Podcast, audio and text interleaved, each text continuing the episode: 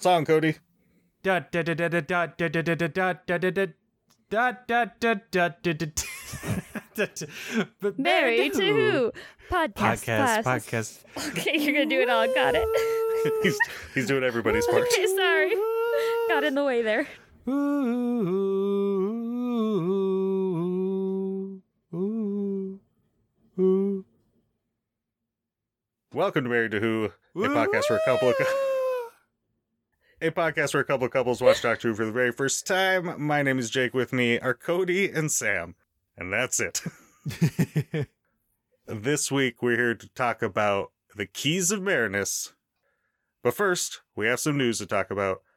It's going to be pretty old news by the time this comes out, but it's newish to us. First off, we know when Doctor Who is coming back. Season 13 is starting on Halloween Day. Woohoo! Woohoo, huzzah. Spoopy. Is it gonna be Spoop- spoopy? That's why the intro was so Uh, spoopy. Probably not.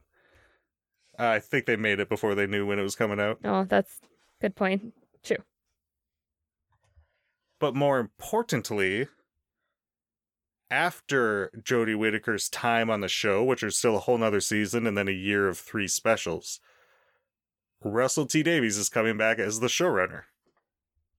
Woohoo! I haven't. I need to go back and see what he did because I can't really remember. He did all of David Tennant's era and Christopher Eccleston's era. He did the first five years of the show. But that wasn't Rory, so No. okay. Sam only cares about Rory. you should have known this coming in. But that's not the only.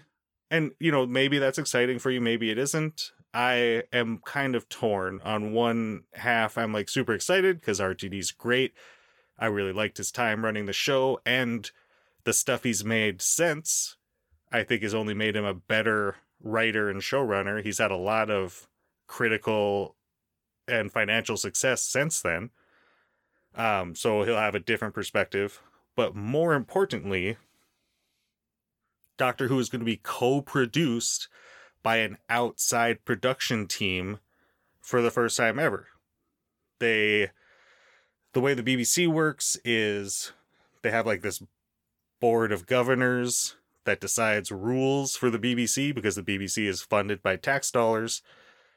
And so in the last or like two of these meetings ago, I don't know how often they do these, they decided that like 40% of BBC programming has to be offered out to other outside production companies to see if they could like make an offer on co-producing or producing.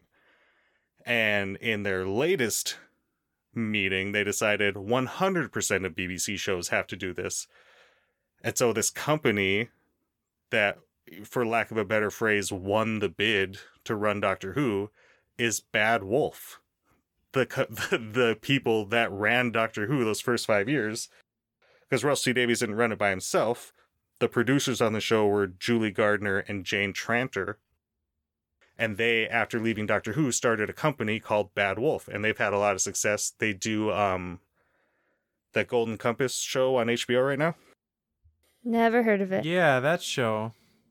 Uh, it's a but series of very popular books that they made into, or it's his. Sorry, his Dark Materials is what the show is called, and the books. Oh, And so anyway, the exciting part about that is with another production company comes money. and with money, a company like that can go to the BBC and say, hey, not only were we super successful when we ran Doctor Who, but we'll give you Russell T Davies. And I'm, the BBC is like, you know, crunching the numbers, and that fits the algorithm. And that's what they, so they said yes. And Russell T Davies is coming back to a show he said many times he would never come back to, but he gets to work with his friends, and I'm sure they were able to back up the Brinks truck to his driveway and just dump all that green all over his yard. But then on top of that, it was just announced this week, about two weeks after the announcement that Bad Wolf is going to be co producing Doctor Who, Bad Wolf was bought by Sony for $60 million. Holy shit! So now Sony is a co producer of Doctor Who. What are the? Ch- they just that kind of seems put pretty their... big. yeah. so there's a lot of stuff going on there. Um, like I said, I'm kind of torn because on one hand I love Rusty Davies and I think it's exciting to let to see what those same people can do, you know, 15 years later with a different mindset and a a beefier budget. On the other hand, it's like there's a lot of great voices out there, a lot of great writers. Let's like let's see what someone else could do with it. That's kind of the exciting part of Doctor Who is that it changes all the time. So, you know, potato tomato.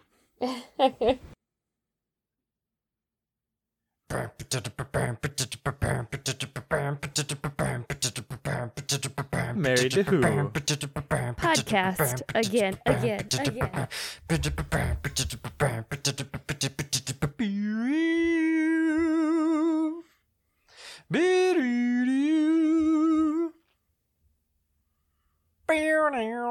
Okay, that's enough. so, Shut up. um okay, Jill and Alex are here now. Hey Jill, Yep. what do you think about Russell T Davies coming back to run Doctor Who? To be honest, I don't even remember which episodes or seasons Russell T Davies that's ran what to start with. Sam said the same thing. He I'm- did the first five years, so all of David Tennant and all of Christopher Eccleston. I mean, okay, so I jumped in on you guys were talking about, or you were talking about Jake, just having new blood, and I, I mean, that seems legit. Like, Yeah. why would you go back to, like, somebody in the same position? Like, I don't know who it is, but there have been people who are writers and then take over as showrunner. Yeah. That makes sense, but why would you go back to someone who's already done it? How have the ratings been? Doctor Have they Who-y. have they been down? They're down. It was during Russell's time as the showrunner that the ratings were the highest ever. The two highest rated episodes ever were the one where David Tennant gets shot by a Dalek and they do the fake out regeneration when he just like pours all the regeneration energy into his hand. That one and Jodie Whittaker's first episode. Really Yeah. interesting. Well, anyway, we kind of talked about it. Um, I'm both happy and bummed at the same time. More happy that we're getting some outside production. I know there's some like diehard fans that don't want outside involvement other than the BBC. I don't know. There's a lot of good stuff going on with Doctor Who, but a lot of bad stuff at the same time. I'm I'm excited for large amounts of money being put into Doctor Who. Yeah. Y'all want to talk about Yeah. the keys of. Marinus? Not really. Okay.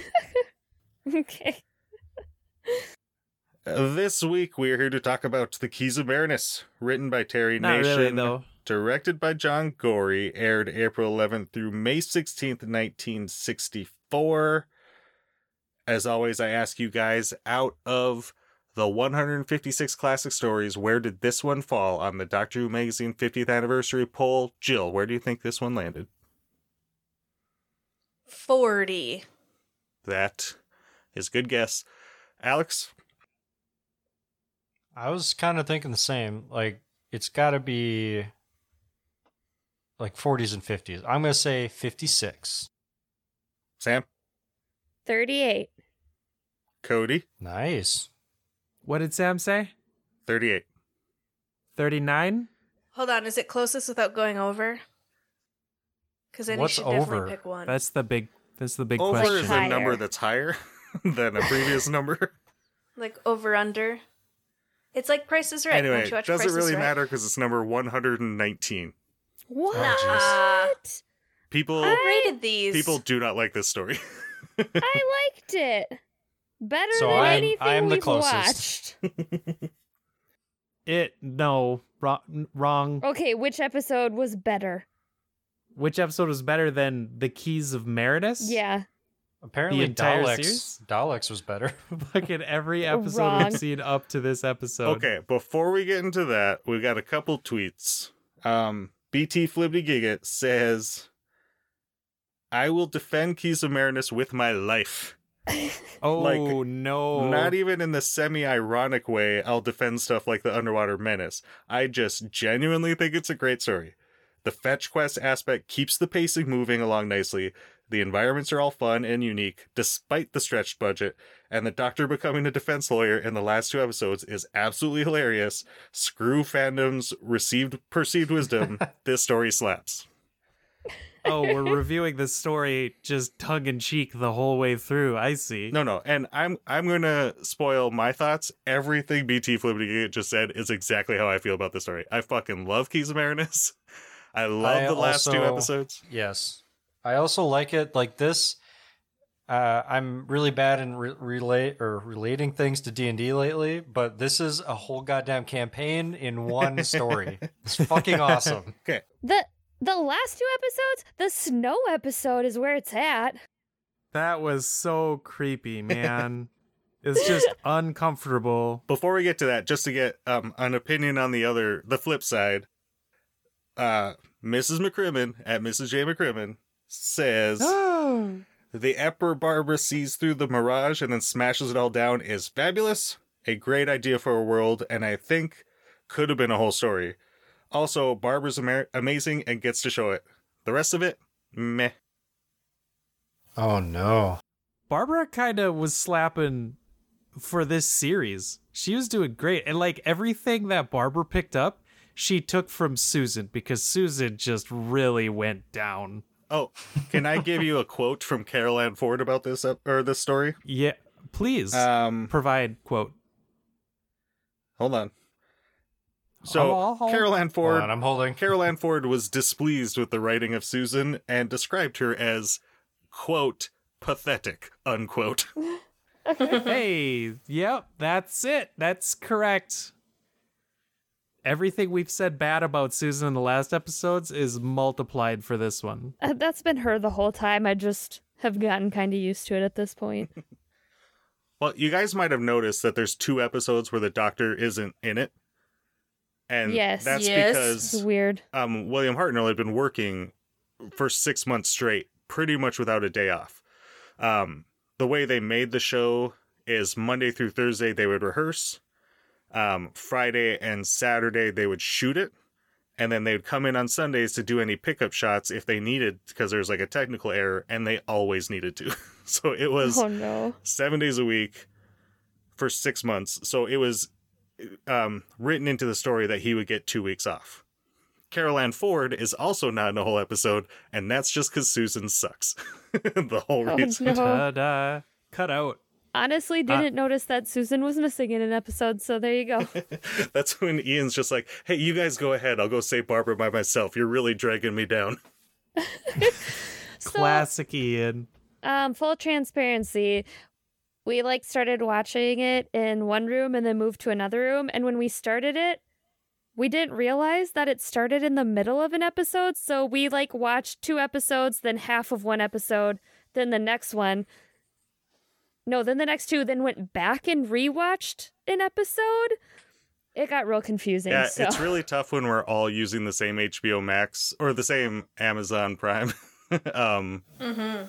Because then yeah. if someone's like gets halfway through and then you're like, oh, I'll watch this. Jill, what'd you think of the story as a whole? I really liked the story as a whole. Uh, the first, last two episodes definitely stood out and probably made up for the first four. Um, but I like the whole like premise. I like the kind of mystery, who done it type, whatever. I thought the doctor like really got to shine in this story, which I think has kind of been missing. Um, and he like wasn't a dick finally. Like It's funny because He was just- I agree with you that he gets to shine, particularly in those last two episodes. But to to say that this is one where the doctor really shined and he's not in two of the episodes. That's true. I, th- I mean, it's definitely the last two, like where he's doing stuff, Yeah, and it's really cool to see that. Like he takes charge. well, and you and- see, even, even in that first scene when he comes back, you can tell that William Hartnell is like refreshed and energized. Like he's just got like an extra bounce in his step. Yeah. I was gonna ask you, like, they do shoot this in order, right? So, like, he did Yeah. seem, because they're putting these Super episodes out. So like yeah, they're shooting episode four when episode one is like airing. yeah, he seems super relaxed and in his wheelhouse on the last two. I was like, I thought episodes. So I I appreciate the story arc and like the individual story within the story, like so that they can do individual episodes that mean something, but then you put them all together. Like I I thought the writer did a really good job of that. However, I thought three and four were pretty boring and really struggled to stay awake through each of them. Oh, is that because Terry Nation managed to write in another 20 minute sequence of people jumping over a small hole? I said that exact So same painful. thing. He's obsessed. he can't let it go. And like I don't I don't know that they could have like gotten rid of those episodes, but maybe they could have been combined. It just felt like there's a whole lot of nothing in both of them that did eventually lead to part of solving the puzzle, but it was painful. Well, and that's another thing too is that like a lot of so like they have to pump out episodes. They're doing 42 to 45 episodes a year. So like they can't condense episodes. Like they have quotas to fill. So it's usually the other way around where they're like we need to stretch this shit out. that makes sense as far as quotas. Yeah. And it does like it gave like the uh it's not a side cast. What's that called? The Like the supporting cast. non-companions. Yeah. Gave the supporting cast a chance to do something, which is cool. Yeah, whether they were wearing They're pants or getting not. Paid. Oh gosh. There's some real sketchy scenes. Well, and Altos, even in the freezing, when that dude's like, "Oh, don't worry, I gave him a bunch of warm clothes. He's fine." Still not wearing pants.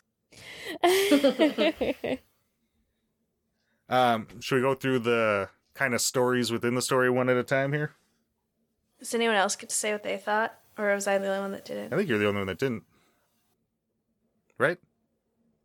Everyone feel good? Well, I yeah, I, I had my injection, but I, I I do also really like the characters of Sabetha and Altos. I felt like we got to know them really well uh, over this overarching story. It it was really fun. Yeah. fun, Is there any way they can split Susan's salary and just join the team? right? Yeah. But yeah, I mean, spoiler for MVP, it's going to be one of them. Okay, so first episode is just kind of the setup. I do really like the kind of mystery, kind of any story where they just land on a planet and they're like, what's this place? And they have to figure it out for a little bit. Those are always my favorite parts. And so this one has some fun stuff because there's a little or there's an ocean made of acid, there's these weird submarines, and there's a pyramid that they, you know, stand in front of paintings of.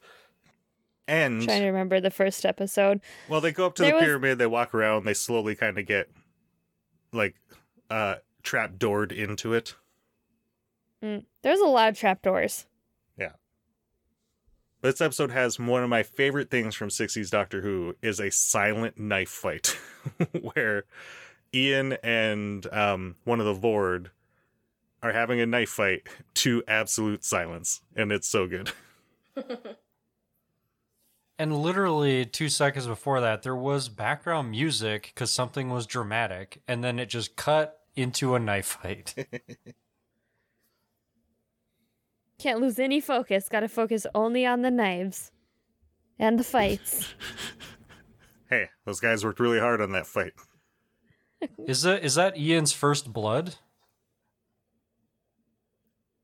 Uh, if you don't count Daleks, I suppose. Oh yeah. he has a taste. He has a taste for murder. oh, guys, wait till next podcast. Oh no.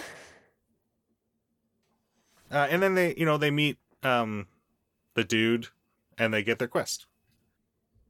I'm blanking on that guy's name. Me too, because I didn't write it down. Alabrish. Yep. Alabaster. It's it's close to that. Oh shit. It's yeah, it's exactly that. Speaking of trying to remember everybody's name, um, Cody. It is now time Yo. for Cody's sixty-second plot synopsis. On your mark, get set, go. They uh, landed on this weird island with a pyramid thing, and then there's a guy. The guy's like, "Now you can't leave, lol. There's a big shield around your shit. Uh, go get me some keys, please." Scuba man trying to kill me. Bye. They teleport over to this giant illusion. There's a guy who's like, "I'll give you everything," but lol, just kidding. Suddenly we're in a. I don't know. I watched the episodes a little bit mixed up, so I think it was an ice storm next. There's a creepy guy doing creepy things. I left them over in the cave. Go save them. Now you, you stay here with me. Yum, yum, yum. and then they get to the cave. They go back and they get the guy. They push the guy into the cave, and then the cave turns into like this this door that turns around. Th- There's like this police society, and then Ian gets in trouble for murder because he had this stick thing. Like a mace, and the key was inside of a case. He gets knocked out. Somebody else gets the key, and then they find him there. He's like, "You stole the key," and I'm like, "I didn't steal the key." The doctor's like, "He didn't steal the key," and they're like, "He didn't steal the key." And then they're free, and they go back. But suddenly, the dude's wearing the dude's robes, and they give him a fake key. and It all explodes. They get out of the TARDIS, and who the hell else knows what's next? Perfect. Oh, it was pretty good. nice. Okay, so Mrs. J said the second episode's her favorite, the one where they show up to a place, it's all an illusion, and Barbara figures it out. Go. There's an illusion, and Barbara figures it out. I want you to tell me Well, what you she thought about it, dickhead. She didn't. She didn't figure it out. She accidentally rolled over in her sleep, which those beds are the worst. They, they're less than a twin. Like what the fuck? They're like fainting couches, right? Yeah, it was weird. Um, but yes, I I really enjoyed the camera work on that whole reveal. Um, where like it's from the perspective of the TARDIS team looking at uh oh my god. I almost called her Sabetha. Fuck. Barbara. Uh looking at Barbara and like you can see all the decadent stuff around her and her clothing and then it and then it pans to like her view and you can see all like the the terries in the back that's tatters uh and like all the like bad clothing and stuff. podcast. the podcast is where that joke originated Nobody knows that. oh well our hardcore fans do Don't have hardcore fans. but uh yeah like then from her side it it's all like gross and dingy and bad and i i thought that was really neat This was the episode that Sam and I missed the second half. Oh, Oh, so you didn't no, see really? you didn't see Babs smash the jars uh, that had brains with eyes inside of them? No. Okay, I was like, why don't I remember any of this? it was a bunch of garys it looked like gary the snail in a bunch of jars Okay, so What when I think back to episodes one and two, I don't really see how they fit into the final story. Like, Well, what do you they're does they that went there for the keys they're the ins like the first one is the instigator, like it gives them the quest. The second one is a way for them to find some friends to come with them. And just to tell like that quick little fun story that Terry Nation wanted to tell of like this illusion uh or this place that can give you whatever you want, but it's all a lie. Uh I think every sci-fi show does that at some point. Dude it's a goddamn campaign like that is some hype d&d shit right there But yeah, this whole story, like it does, like on one hand, it's cool because it feels like a proper planet. Like they go to so many different places. In in so much of Doctor Who, even modern Who, every planet is really like a town, and that's all you ever see of it.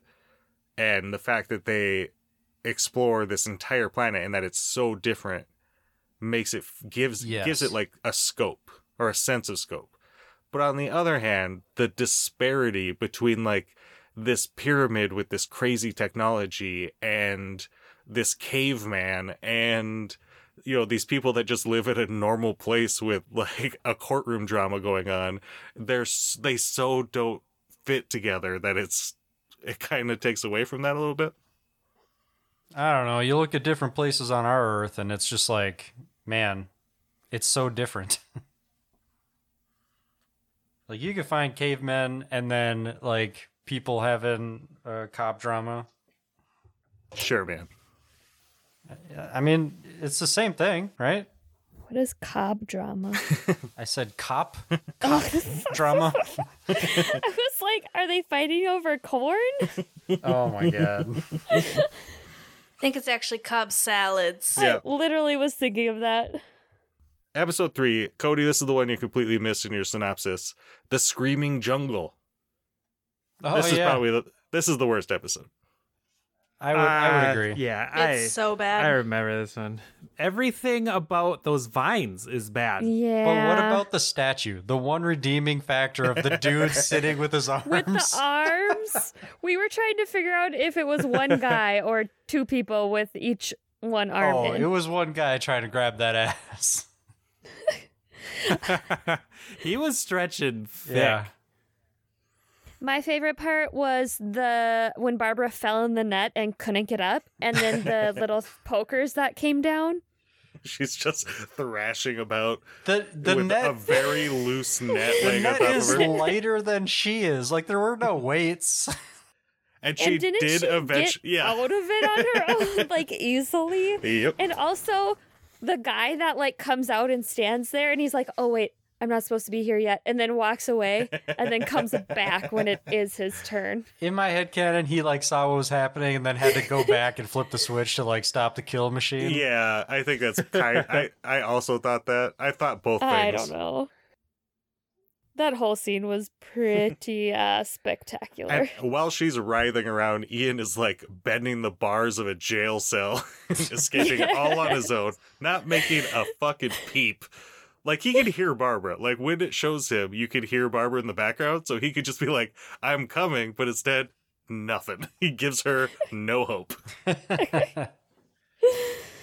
Uh, or when she like murders the vine with a rock. Yeah. It's great. It's great acting. Doesn't she tell Susan that it's not alive, but she just tried to murder it? Is she just doing that to protect her? I think just to shut her up. Okay. Like this is when they get rid of her. Like they're like, "Hey, you guys, you take Susan on ahead. Susan, you live with them now. we're we're leaving." But this is like Susan in almost uh, or in every story of or every episode of this story, somebody goes ahead first. And in this case it was Susan and she's just having a mental fucking breakdown. like she's just screaming. And then you mean when she's just being Susan? Right. But when anybody asks her why, she can't tell them because she can't form a sentence. This is the unearthly child. She's a genius, and she can't put a sentence together of there's a bunch of noises coming out of the jungle and it scared me. Uh, and it's so true. Like, she's been traveling with the doctor. We don't know how much, but I mean, she had to have somewhat. And she is the most unhinged of them all. I do kind of like the the idea of a jungle that has been mutated and is growing faster and like can kill. Like I think that's that's cool, but they did not I don't know. They didn't do it well. the props were the cheapest thing you could possibly do and not a lot of creativity in how they did it. Everything was fishing line. like that could be a really good um environmentalist episode where like the jungle fights back. it's like a Sharknado type vibe. Uh, this is one of many uh, instances in this story of something I'm keeping track of, which is Ian's hero complex. So, like, when Barbara is missing and they think they have the key that they were there for. So he gives it to Altos and Sabetha and it's like, you guys go ahead, take take the crying kid. I'll go save Barbara and we'll just meet up with you which makes no sense. Like, use the resources you have, which are these people who live on this planet. like, why are you sending them away? And then, even when he finds out the key is fake, and they, like, oh shit, not only do I have to find Barbara, I have to find this key. Again, I'm not from here. He's just like, nope, Sabetha, you go ahead. I'll do it all by myself. I'm going to keep pointing out his hero complex stuff because uh, it's fun for me. Jill, you got any thoughts on the screaming jungle? Uh, I was really disturbed by the the man arms mostly. Everything else just sucked. I was just thinking about like as far as camera, like they had super good camera angles. I thought like throughout this whole six episodes, but that one would be particularly challenging because like there's just so much people involvement that like Yeah. Sam said there were a couple of like oopsies, but everything else was really good. It must have taken forever to shoot it. Yeah, trying to think. I don't know when they moved to their new studio, which wasn't necessarily a lot bigger, but it was easier to kind of use. Like it didn't start on fire all the time and stuff like that. Anyway, episode four The Snows of Terror, Rapey Cave Boy, and Frozen Robot Monsters? Soldiers? right? What Yeah, were well, those things? They they were like knights, Yeah. but like zombie knights, but not zombies. They just moved like zombies. Yeah, this is where Indiana Jones and the Last Crusade got it. Like their their knight that was guarding the Grail. Oh, suddenly it all makes sense. Twenty years later, uh-huh. Oh. twenty five years later. When they were doing the casting and this dude walked in and he's just like now you're here with me alone everybody slammed their folders down was like you're fucking hired and stay away from the women in this room, please. that was the creepiest thing i've seen on television in a long long the time line that, That the line that got me was like, "It keeps anything out," and then looks at her and in. It's like, oh my Yeah. holy that's that's the line right there that's the big one Okay, but then the door like doesn't even keep the wind out. That door is trash. it is a trash Well, door. yeah, they busted through it, no problem, with like four swings of a sword. and the stabbing was also pretty comical. Yeah. every stabbing is comical in this era of Doctor Who. They're all bad. I thought you were gonna say in the world. I got stabbed. So Those- funny. Oh, oh, damn. That's pretty bad, man. the only thing I ever think about this uh this episode in the story is about that climbing across the the frozen log in the the very small space that they have to cross. And it's all I can think about when I think about this episode because it's the worst and it's Terry Nation doing the exact same thing again. Stop it, Terry. and you'll we'll see later like the, he does repeat himself a lot and he only did two non-dalek stories but a lot of the dalek stories have a lot of the same beats and he does at times get called out by the producers of the show when he submits a script where they just go yeah we bought the script from you last year get a make a new one so does he have to pitch his scripts, or do they just say write something? Um, I don't know the answer to that. Hmm.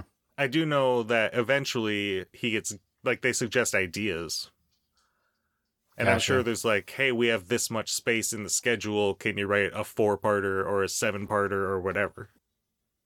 Okay, moving on. Well, but before we move on, there's one one thing I really made me laugh about this episode is when Ian and Barbara first show up on the snowy mountain, they just immediately give up. it's like it's so cold. I can't. It's literally been seconds, and they're like, "We are dead. We have died," and they just lie down. we are dead. Okay, courtroom drama. They land in a new place. Ian is accused of murder.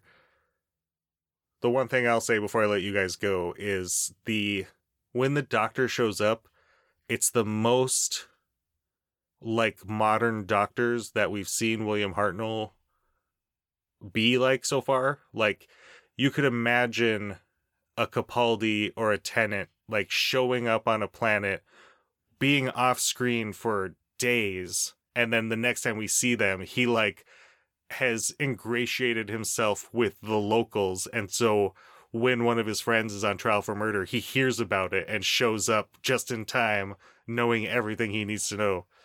It's uh my favorite part. And just that scene when he shows up, like he's so energized and jazzed to be there. He does seem more new hooey doctory for sure. He's helpful and he's helping his companions and he's like ride or die helping. And like smart. Like in the previous episodes, he's like, I don't know what that means. I don't know. That's also true, yeah. Yeah, point. he was super clever. And in this whole thing, like after he went to the scene, he knew exactly where the key was, which not like no one else knew except the murderer and him.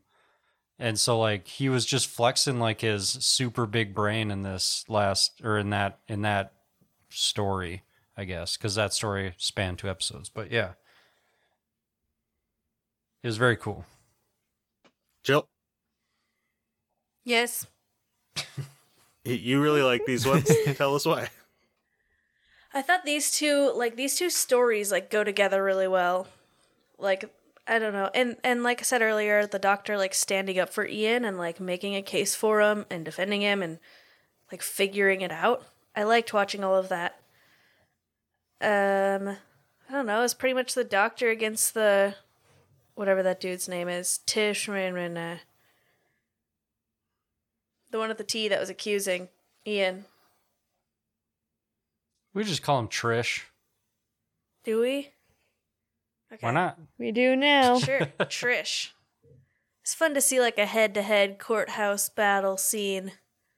Yeah, and for that other the prosecutor, he wasn't evil. He was just doing his job. Right. Like the per the person who was the bad guy was just one one of the other guys. Oh no, it was the Inquisitor was the good guy, but the bad guy was actually the prosecutor because he was the one that planned the whole thing, right?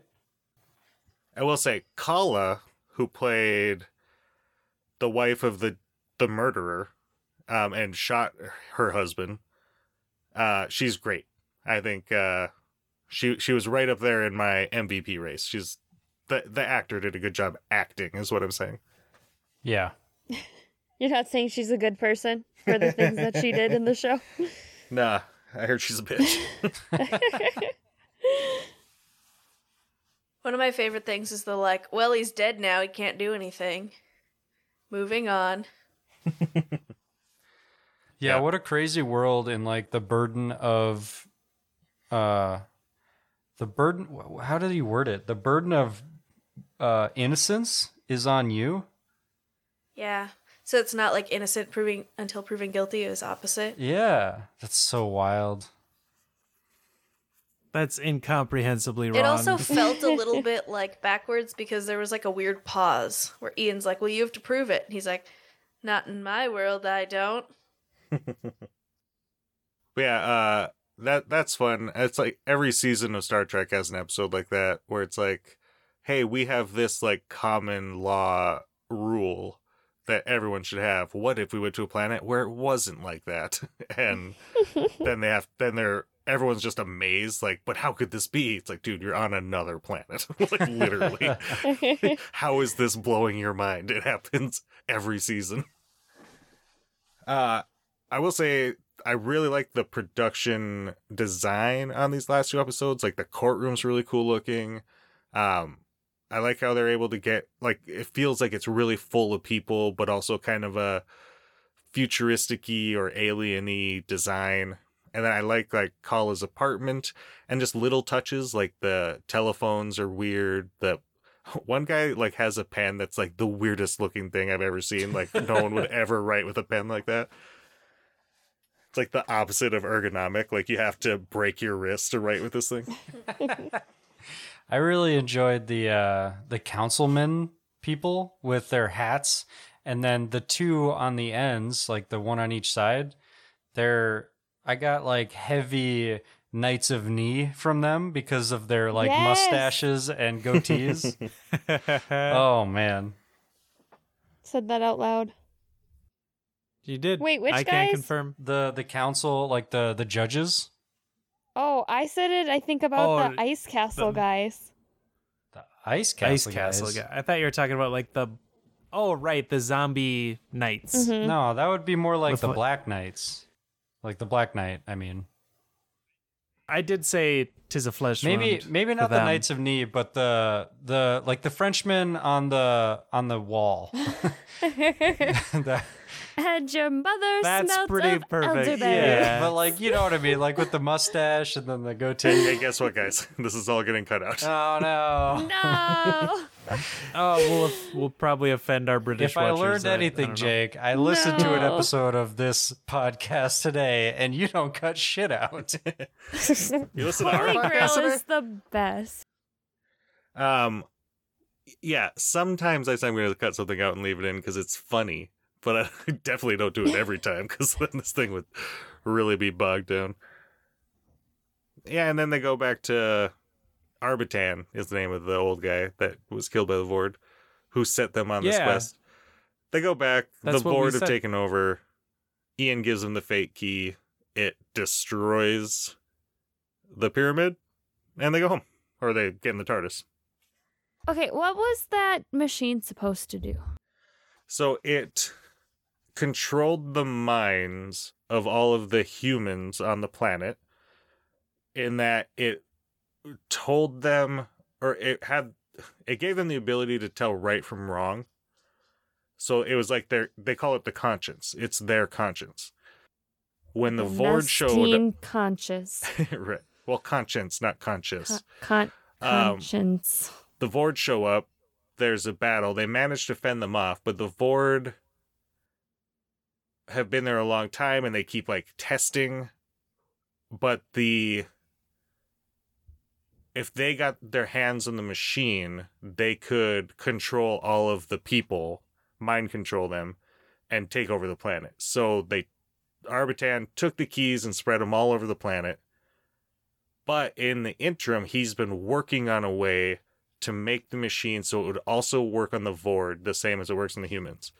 So now he's ready, so he wants the keys so he can control the Voord as well. But it's not really a control, is it? It's more of just a like erasing evil intention, right? I mean, everyone says that, Yeah. but you know, Yeah, I don't know. It like if it was Arbitan just wants to control the minds of everybody on the planet, I feel like the doctor would be like, "Well, that's fucking crazy. Like you shouldn't do that." But instead he said it removes evil from our world and the doctor's like, "I'm in." but he does at the end pull Sabetha aside and say, "Hey, Boo, sorry about your dad, but like, don't do this again. like, I know it's going to be tempting to continue his work. Don't do that. Like, machines shouldn't control man, is what he says. That would be really cool if they if they had another story on Marinus in New Who, and like maybe she did continue it, and then like maybe they would call it like the armies of Marinus because then she could control everybody, and then started like galactic uh, takeover. Oh god, that'd be so fucking cool. All right, get this guy a contract. In Capaldi's second to last story, um, the Doctor falls. He lists out loud all of the places that he spot the Cybermen, or that the Cybermen, not where he's fought them, but where they've originated, to prove that the Cybermen are inevitable. And one of the places he says is Marinus, because there is a book, or maybe a comic book, um, where there's a Cyberman origin on Marinus, and the Doctor has to go there and fight them. Oh shit, So maybe we'll have to look for that one day. that's cool. oh, speaking of stuff we're gonna do one day, Alex. Yeah. In the mail today, I just got the Blu-ray of the newly released, fully animated Evil of the Daleks. One of the ones we had to skip because it's completely missing. Hell yeah. So that's Second Doctor and Jamie. It's when they meet Victoria and bring her on. So this was after Power, right? Yes. Okay. Because that's the Second Doctor's first episode. Oh, that is. Yeah. Okay. Sick. I like Second Second Doctor. He's cool. Hey, Jill, Yes. who's your MVP? Mm, do you have to ask? Mm-hmm. I think I might be with Mrs. J. Barbara kind of killed it. The actress that plays Yes. Barbara. I will say she kills it until the one episode where she's the only woman. And then she's just screaming the whole time. Because Terry Nation doesn't know how to do it without one woman just screaming the whole time. What else are you supposed to do? Have a conversation? But like she she figures everything out in episode 2. She smashes the brains in the jars and frees everybody. In the courtroom drama, she goes and saves the kidnapped Susan for some reason. and Oh no. like she figures it out there with the slip of the tongue from uh from Kala. And yeah, Barbara's fucking awesome in this one. Alex, who you got? Uh, fuck. I'm gonna go with. Uh, I'm gonna go with uh, uh, casting director, I guess, for the uh secondary actors that they pulled in. I thought all this, like outside of the primary group, everyone was just really good. It made the world feel alive. Sam. Mm, I will go with. I agree with Barbara. She was really good. Cody. It's my boy Altos, Yeah. the fresh maker. God damn it. he was great. Everything about it was great. He did a phenomenal job, casted in his role, really played it, acted up, and like this series, you can really tell there's a lot of folks that don't have much for acting chops. I feel like he's got it, and he did great. I liked him. Also, no pants, man. Um, well, seeing as you picked Altos, I don't have to, so I'm gonna pick Sabetha.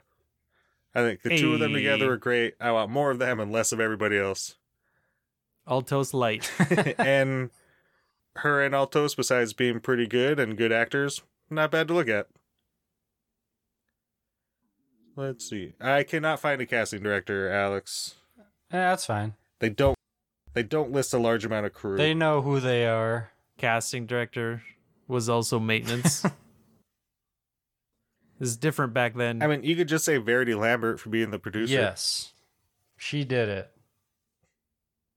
Or also, um, if you read the notes on the TARDIS wiki, a lot of the secondary casts were cast by the director John Gorrie, and because they were all just people he knew. So like a lot of the people that you might like in this were directly just cast by him. Well, he So maybe it's the case that the director casts all their own people. there you go. He knew some banger of a group of people, I guess. Yeah, and I think Sabetha, he just like saw her in something and was like, I Uh, like yo, yo, that yo, yo, one. yo, yo. yeah. Six foot tall blonde, I'm in. anyway, so next week, guys, just a four parter, but it's one of the good ones. Oh, It's set on. Earth.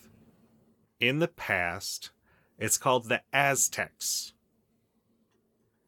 Mm, yes. Thanks, Alex. I don't want to say more, but yes, I, I enjoy this one. I approve. The text of as. All right, song, do it. This has been Married to Who, our episode on the Keys of Marinus. If you want to listen to this podcast, you can do so on Apple Podcasts, Spotify, or Google Play. Uh, if you want to tweet at us, you can do so Married to Who Pod on Twitter. You can follow us on Instagram at Married to Who, or you can go onto our website, marriedtowho.com, where you can listen to all backlogged episodes or just, you know, give us some algorithm numbers, I guess.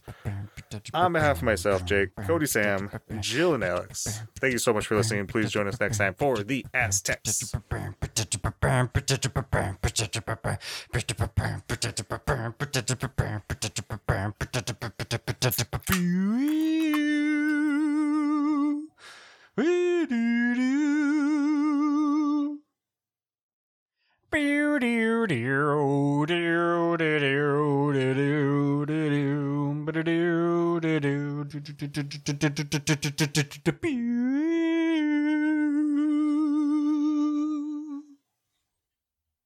Bye. Bye.